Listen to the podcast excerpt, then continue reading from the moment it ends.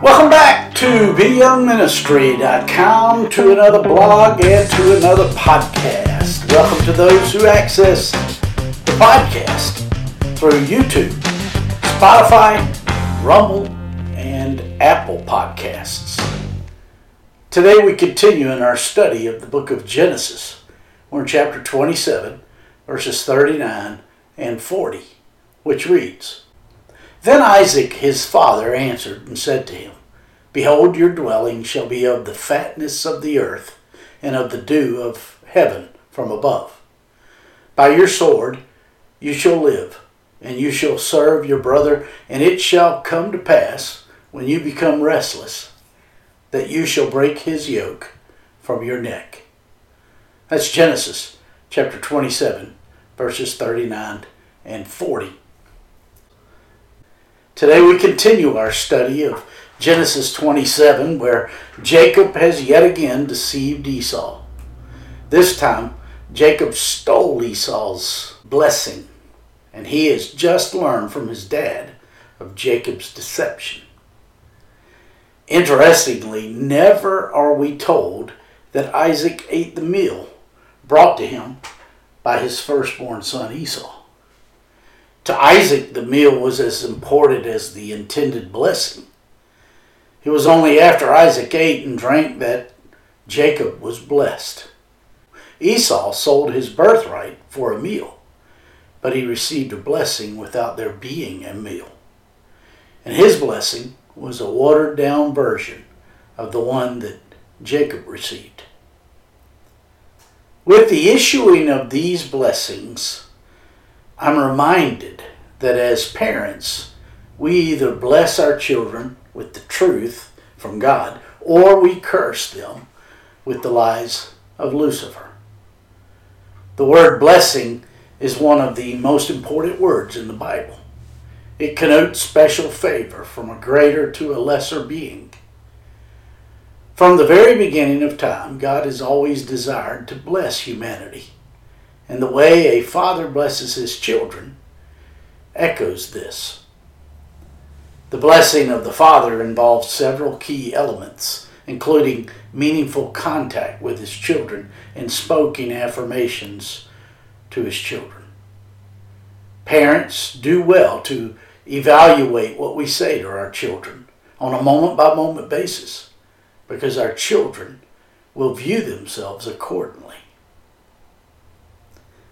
In verse 39 of today's passage, we read Then Isaac, his father, answered and said to him, Behold, your dwelling shall be of the fatness of the earth, and of the dew of heaven from above. So Isaac did bless Esau, but it wasn't in accordance with the birthright. There was a clear contrast between the words Isaac spoke to Jacob previously in comparison to the words spoken to Esau in today's passage. Jacob was blessed because the dew of heaven and then the fatness of the earth. Jacob was blessed beginning with the dew of heaven and then the fatness of the earth. On the other hand, Isaac began his blessing to Esau with the fatness of the earth and then the dew of heaven. Jacob got the dew of heaven and the fatness of the earth, which resulted in plenty of grain and wine. And Isaac told Esau that he would live out in the desert and he would have to fight for everything he got. And he would serve his brother Jacob. This was primarily due to the fact that Jacob would ultimately be defined by God's truth, and Esau would not be. The difference was determined by their choices. In verse 40 of today's passage, we read, By your sword you shall live, and you shall serve your brother, and it shall come to pass, when you become restless, that you shall break his yoke from your neck. The descendants of Esau were the Edomites, and they were all of their lives subjected to Israel. The Edomites were continually at war with the descendants of Jacob, They chose every occasion to be in a coalition with Israel's enemies, and they never succeeded at fully overthrowing them. According to 1 Samuel 14, King Saul subjugated the Edomites, making them a vassal state, which meant that they were ruled by the descendants of Jacob. The Edomites also rebelled against King Solomon, but to no avail. As a result of their rebellion, Solomon put a tighter squeeze on the descendants of Esau, and Solomon exacted taxes from them. As time went on, they successfully rebelled against King Joram, but under King Amaziah, they were once again subjugated to Israel. So, back and forth, always under the thumb of Israel, were these descendants of Esau, the Edomites.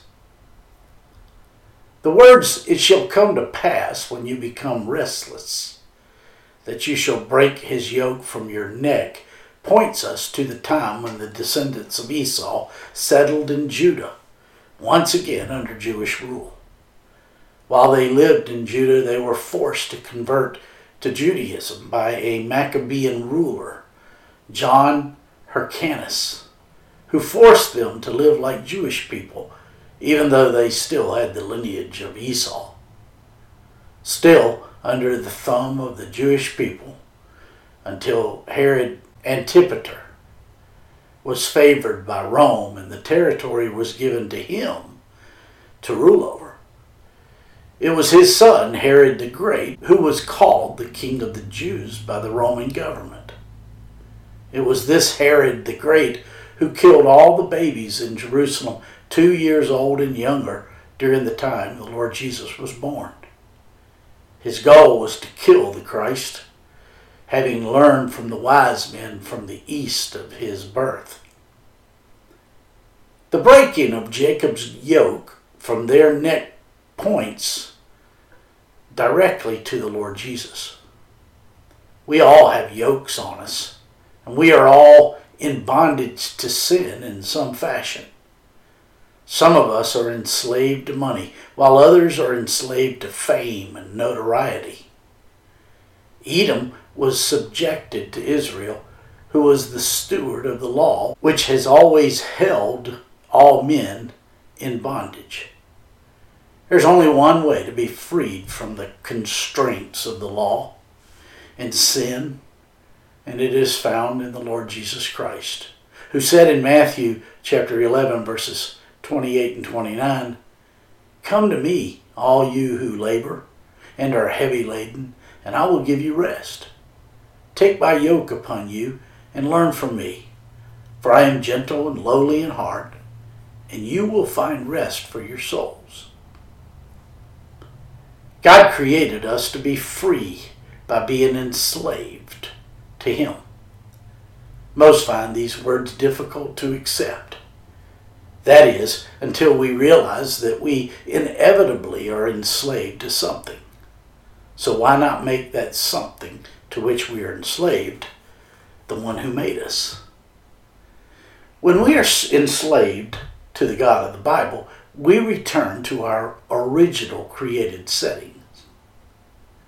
Through Christ's death on the cross, we've been freed from the slavery of sin. As the Lord Jesus said in Luke 4, verse 18, The Spirit of the Lord is upon me, because he has anointed me to preach the gospel to the poor.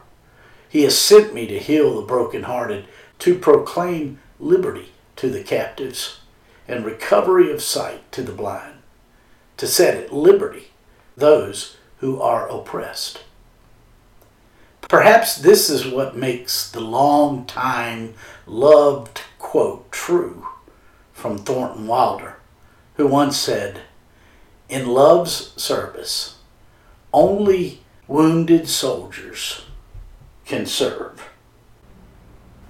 It is through our brokenness that we are truly convinced that we need the Lord Jesus to be at the helm of our lives. It was Brennan Manning who once said, define yourself radically as one beloved by God, this is the true self. Every other identity is an illusion. My friends, I trust this blog and this podcast are helping you in your walk with the Lord. If I can be of further assistance to you, shoot me an email at byoungministry at gmail.com.